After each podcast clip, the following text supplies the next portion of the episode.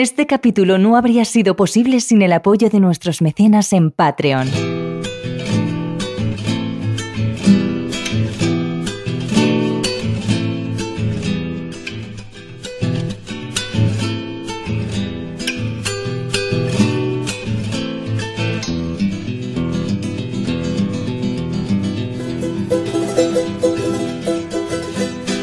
Hoy seguimos con una de esas series que esperamos que se convierta en un clásico de terrores nocturnos, Leyendas del Mundo. Sabéis que nuestra intención es recorrer cada uno de los países de nuestros oyentes, contando sus leyendas, sus mitos, sus misterios y sus casos paranormales. Hoy hacemos una parada en un lugar muy especial, al otro lado del charco. Hoy os contamos las leyendas de Perú.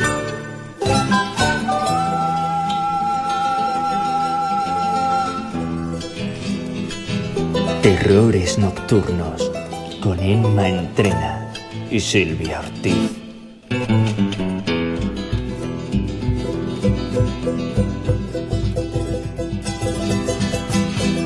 Perú se sitúa al este de Sudamérica, al borde del Océano Pacífico, y de hecho es el tercer país más grande de la región.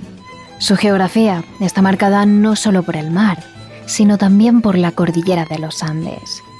Y aunque en España podríamos cometer el error de conocer el país simplemente como una colonia del antiguo imperio, Perú tiene una historia muchísimo más amplia que eso. De hecho, allí, en el milenio 3 a.C., en el complejo de Caral, surgió la civilización más antigua del continente.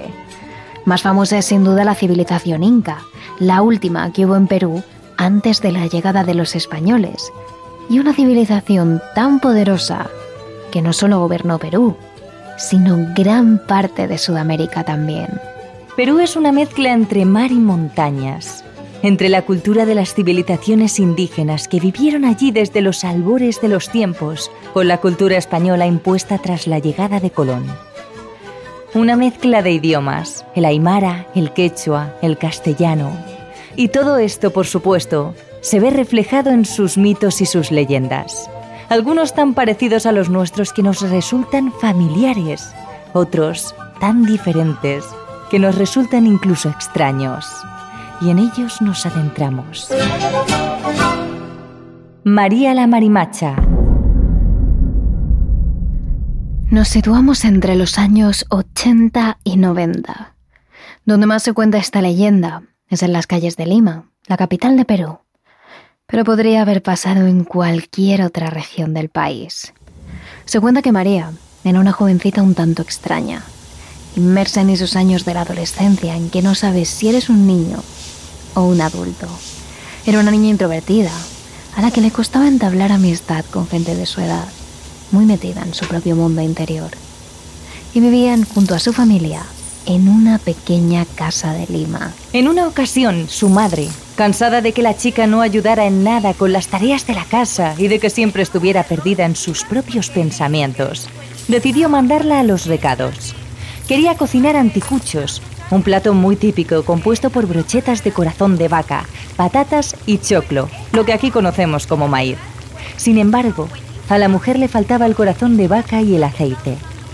La madre de María salió de su pequeña cocina limpiándose las manos, en el pequeño delantal que le colgaba de la cintura. Le dijo a su hija que espabilara un poco y que le ayudara. Así que le mandó ir al mercado que quedaba más cerca de la casa.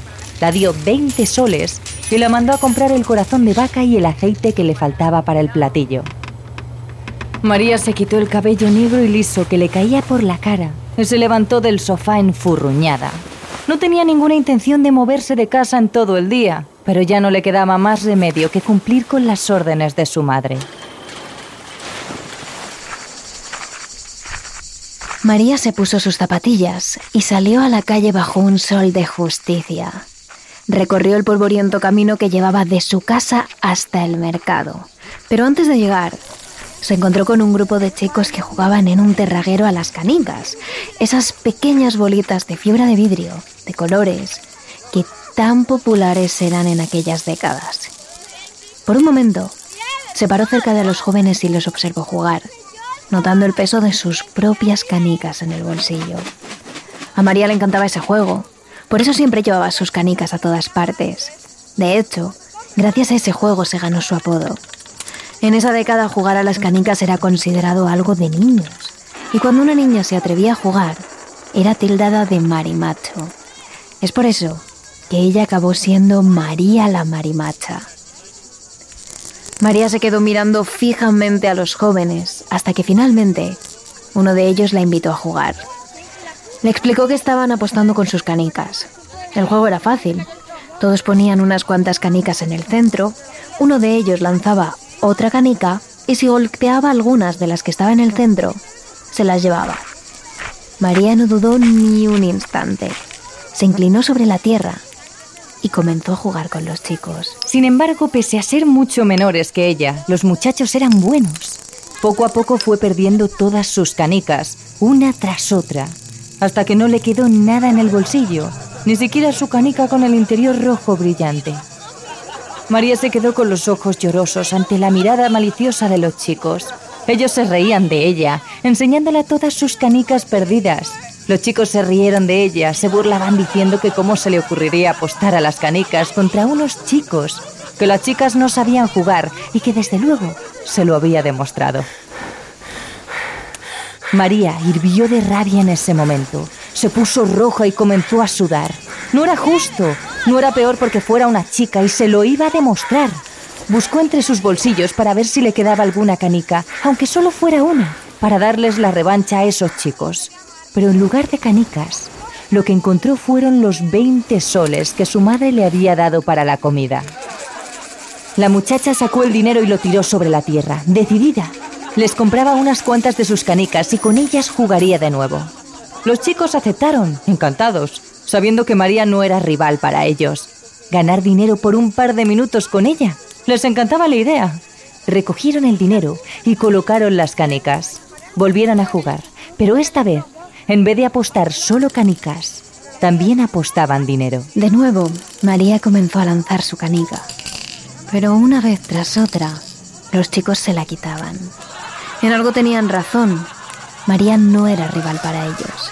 Ni siquiera se la tomaban en serio. Jugaban mientras se reían, mientras se burlaban. Y de nuevo, tras poco rato jugando, los chicos dejaron a María sin canicas y sin Blanca. Fue en ese momento cuando María se vio sin nada, cuando se dio cuenta de que su madre se iba a enfadar terriblemente porque llegaba a casa sin dinero y sin recados. Ya la regañaba por ser vaga y por seguir jugando a las canicas. Si se enteraba de que había perdido todo el dinero, la pegaría con el cinturón si era necesario. María comenzó a llorar y entre lágrimas le suplicó a los chicos que le devolvieran el dinero. Harían lo que ellos quisieran, pero tenían que devolvérselo. Su madre se enfadaría si no llevaba el corazón de vaca y el aceite. Sin embargo, los chicos se mostraron indolentes y se volvieron a reír de ella. Ahora ese dinero era suyo, y si no quería perderlo, que no hubiera jugado. Los muchachos se marcharon entonces, entre risas y bromas, dejando a María llorando desconsolada en el suelo, con el polvo manchándole la ropa. María se quedó durante unos minutos allí, tirada, pensando en qué podía hacer, hasta que se le ocurrió una idea.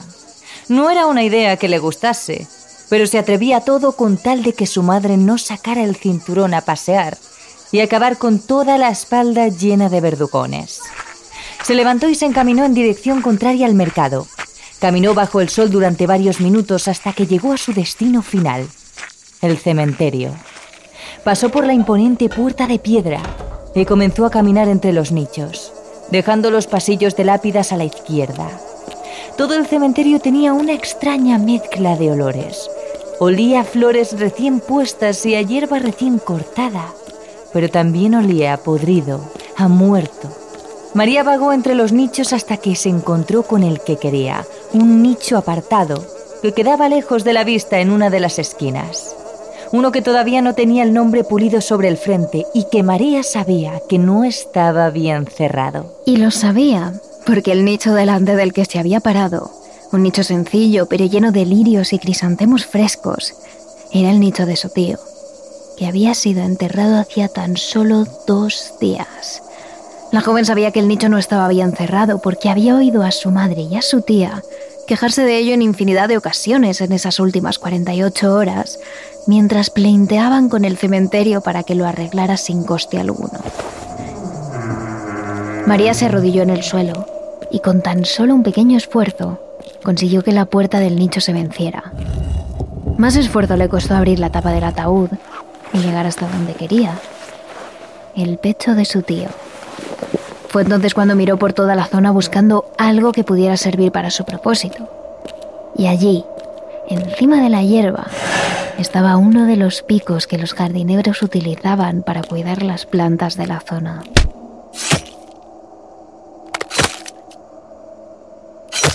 Con la ayuda de ese pico, María escarbó en el pecho de su tío.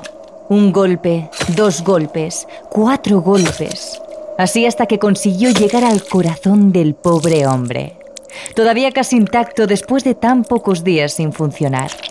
María introdujo la mano completa dentro del gelatinoso y frío pecho de su tío.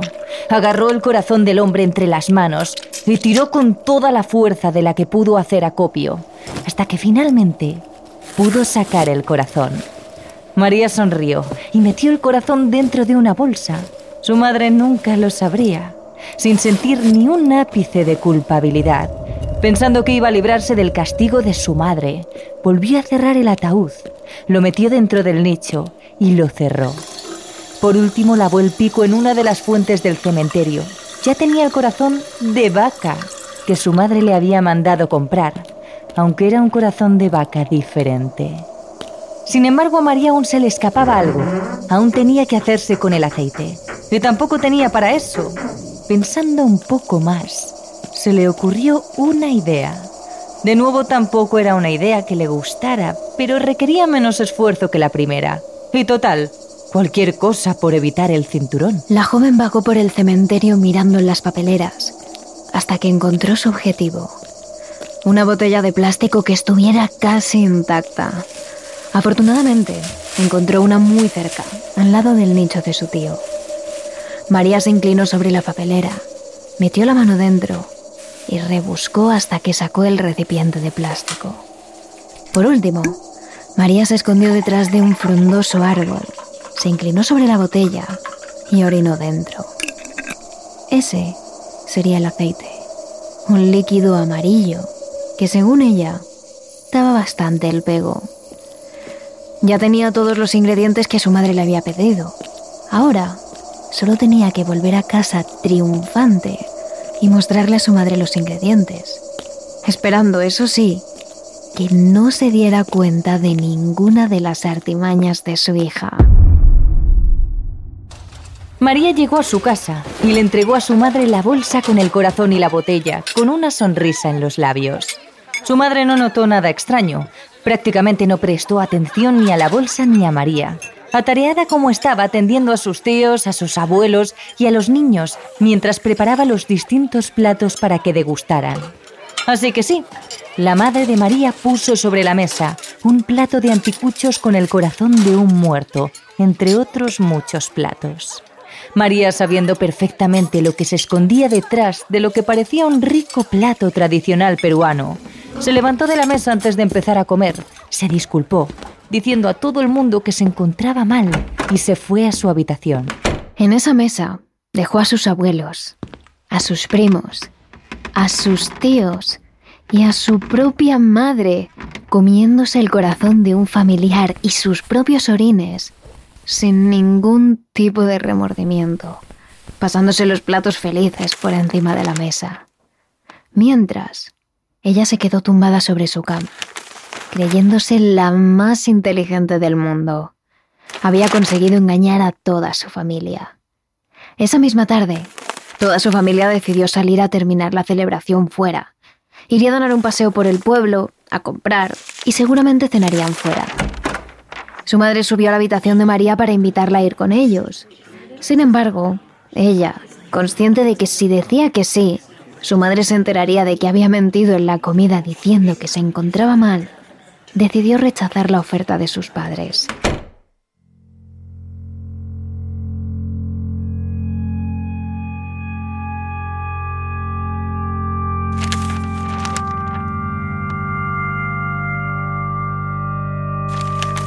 María, la marimacha, se encontraba tranquilamente recostada en su habitación con un cómic en la mano.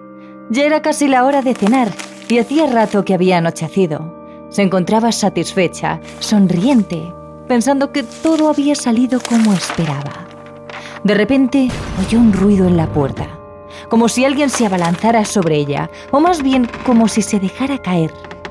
María levantó la vista del cómic que estaba leyendo y se incorporó sobre su cama, escuchando atentamente lo que pasaba en la puerta de la entrada. Silencio absoluto. Eso fue lo único que oyó durante varios segundos. María se recostó entonces de nuevo sobre su cama, restándole importancia al asunto, y volvió a centrar su atención en lo que estaba leyendo. Pero entonces, otro ruido sorprendió a María. Un clic, como si el cerrojo de la puerta volviera a encajar en su sitio, como si alguien la hubiera abierto y la hubiera cerrado justo detrás. María se incorporó de nuevo y escuchó atentamente. Sabía que no podía ser su familia. Eran muchos y ruidosos. Si hubieran entrado, ella ya habría escuchado a su madre gritar, a sus primos corretear y seguro que alguna que otra regañina. Cuando realmente se asustó fue cuando comenzó a escuchar pasos. Pesados, amortiguados, lentos, unos pasos desconocidos que se encaminaban poco a poco hasta su habitación. Cada vez sonaban más cerca, más altos, más peligrosamente próximos a ella. ¿Sería un ladrón? Habría visto que estaba sola en casa y se encaminaba hacia ella para robarla. María se levantó de la cama y paseó frenéticamente por la habitación mientras seguía oyendo cómo los pasos avanzaban. ¿Qué podía hacer? Salir por la ventana no era viable. Estaba demasiado alto. Salir por la entrada, si había alguien ahí, tampoco era una solución. María comenzó a sudar copiosamente, a temblar. Pero entonces se pasó la mano por la cara para secarse el sudor. Respiró profundamente y se calmó. Seguro que no se estaba imaginando todo lo que estaba escuchando. Seguro que no estaba teniendo remordimiento por lo que había hecho ese día. María sacó una pequeña sonrisa y decidió salir de su habitación. Así podría comprobar que todo era cosa de su imaginación. Sin embargo, cuando abrió la puerta, lo que le esperaba al otro lado superaba todo lo que podría haber imaginado. Justo frente a ella se encontraba su tío, o al menos lo que quedaba de él. Vestía el traje que le habían puesto en su funeral, pero con un terrible agujero en el pecho, lleno de tierra y de manchas, y del que brotaban larvas y gusanos. Su piel estaba pálida como el papel, demacrada, casi azulada, y su pelo estaba desgreñado con calvas en ciertas partes. Se mantenía en pie a duras penas, como si su cuerpo no llegara a sostenerle del todo. Y por supuesto, su pecho perforado no subía ni bajaba, no respiraba. María se quedó completamente en shock, con la boca abierta y los ojos ensanchados por el pánico. No dijo ni una sola palabra hasta que su tío habló y le dijo: María Marimacha, devuélveme mi corazón. Esas palabras fueron como un resorte para María. De repente comenzó a mirar a todas partes, pensando en qué podría hacer, hasta que su mirada se posó sobre su armario. María salió corriendo hacia allí, se metió dentro y cerró la puerta. María se quedó escondida entre su ropa respirando fuertemente, con una mano sobre su boca para evitar que el muerto la oyera y con la otra sobre su corazón, como intentando pararlo, pues de lo fuerte que le latía, le daba la sensación de que iba a salírsele del pecho. ¿Sería posible que el muerto viniera por ella, en busca de lo que le había quitado? Mientras pensaba eso, María pudo escuchar como de nuevo los pasos se acercaban hacia ella. María comenzó a temblar de miedo. Sabía que el muerto la había visto esconderse y de alguna manera también sabía que no la dejaría ir. Mientras caminaba, lentamente, sin prisa, como sabiendo que María no tenía ninguna escapatoria, el muerto seguía diciendo una y otra vez, como una letanía. María Marimacha, devuélveme mi corazón. María Marimacha, devuélveme mi corazón. María Marimacha, devuélveme mi corazón. María Marimacha, devuélveme mi corazón. La piel de la nuca de la joven se erizó. Su destino estaba sentenciado. María oyó como su tío muerto golpeó el armario justo antes de que la puerta comenzara a abrirse, poco a poco, con un crujido de la vieja madera. El muerto abrió la puerta del armario con lo que María pudo jurar que era una sonrisa sobre su demacrado rostro. El muerto alargó sus manos, llenas de arena, de suciedad y de bichos, y las posó sobre los brazos de María. Le agarró de las axilas y le arrastró por el suelo de la habitación. En ese momento, María definitivamente comenzó a gritar. Ya era imposible escapar de su destino, lo único que quedaba era gritar para sacar el miedo. Su tío muerto tiró a María sobre el suelo de un solo golpe. Clavó su mano sobre el pecho de su sobrina y la internó dentro hasta la muñeca, dejando el puño completamente en el interior, rompiendo las costillas de la chica. El muerto agarró del corazón de su sobrina con la mano, lo sintió palpitante y mojado. Y cuando lo tuvo bien agarrado, tiró de él, desgarrando cada una de sus arterias. El muerto exhibió el corazón, palpitante y salpicando sangre sobre el suelo, con cara de triunfo, mientras su sobrina se desangraba sobre el suelo, con un rictus de horror y miedo sobre la alfombra. Así aprendería a no robar a los muertos. Al fin, había recuperado lo que era suya. Cuando llegó su familia, no quedaba ni rastro del muerto. Lo único que vieron fue el cadáver de su hija, con un agujero en el pecho y sobre una mancha de sangre. La madre de María no pudo evitar emitir un grito desgarrador que resonó por todas las casas de Lima.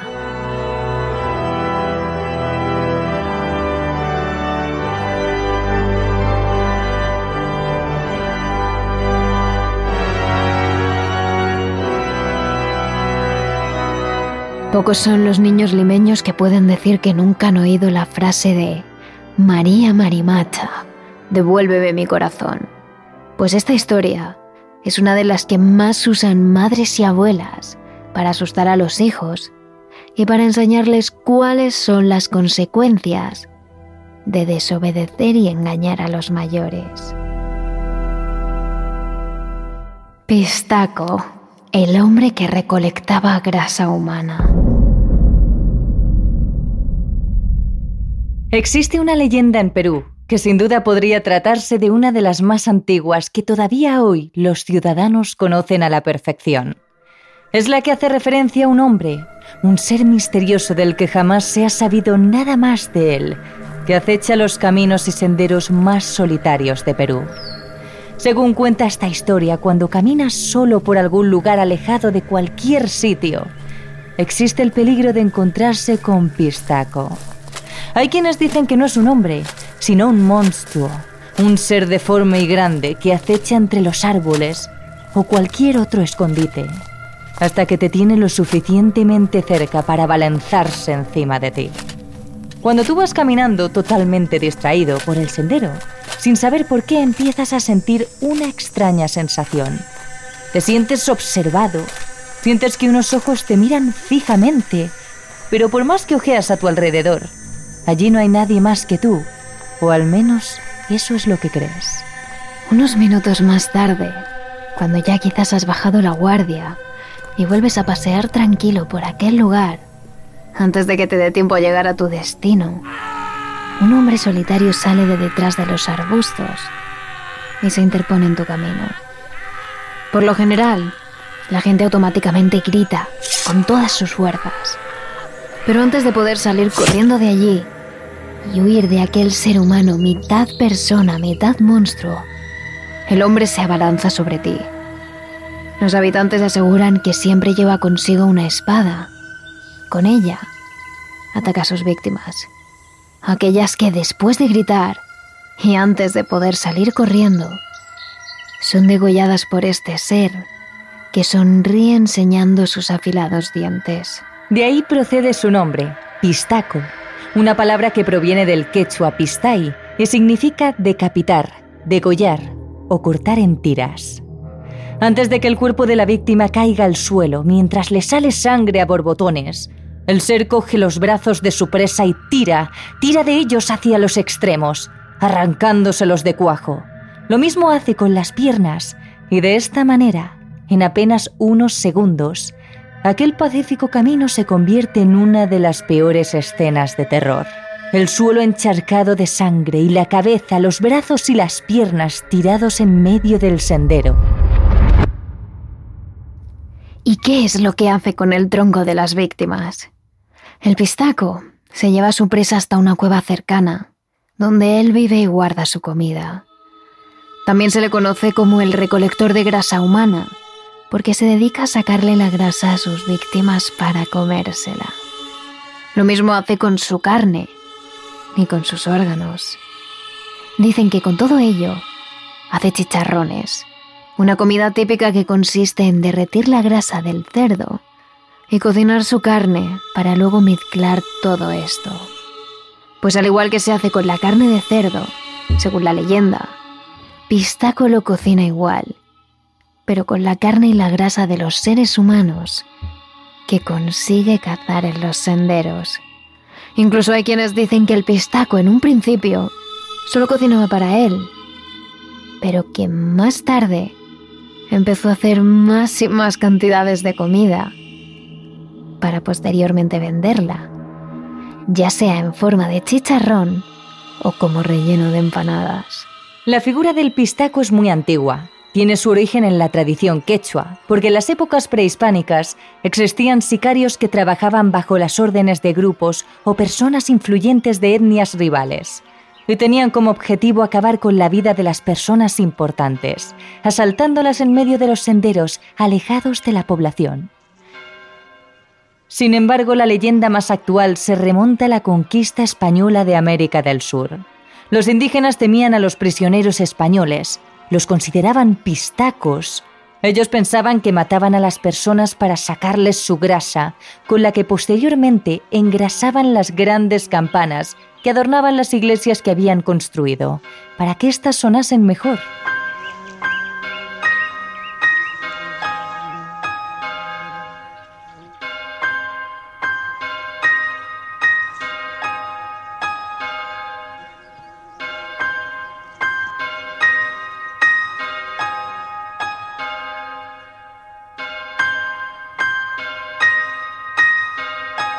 Esta semana no nos ha bastado con traeros dos grandes leyendas de Perú a nuestro capítulo principal. Tenemos una tercera que podréis encontrar en nuestro capítulo extra de Patreon. Hablamos de la Casa Matusita, uno de los lugares en el centro de Lima que más actividad paranormal esconde, debido a una oscura leyenda que a día de hoy se sigue contando sobre aquel terreno.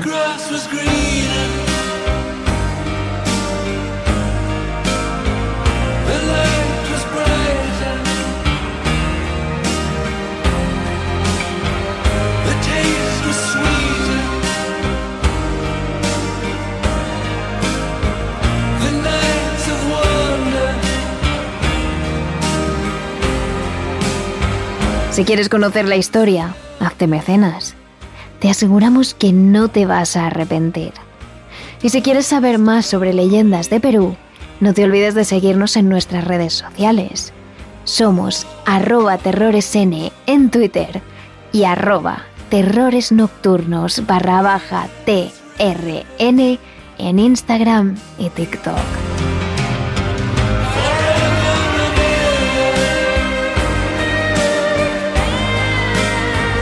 Terrores Nocturnos, realizado por David Fernández Marcos.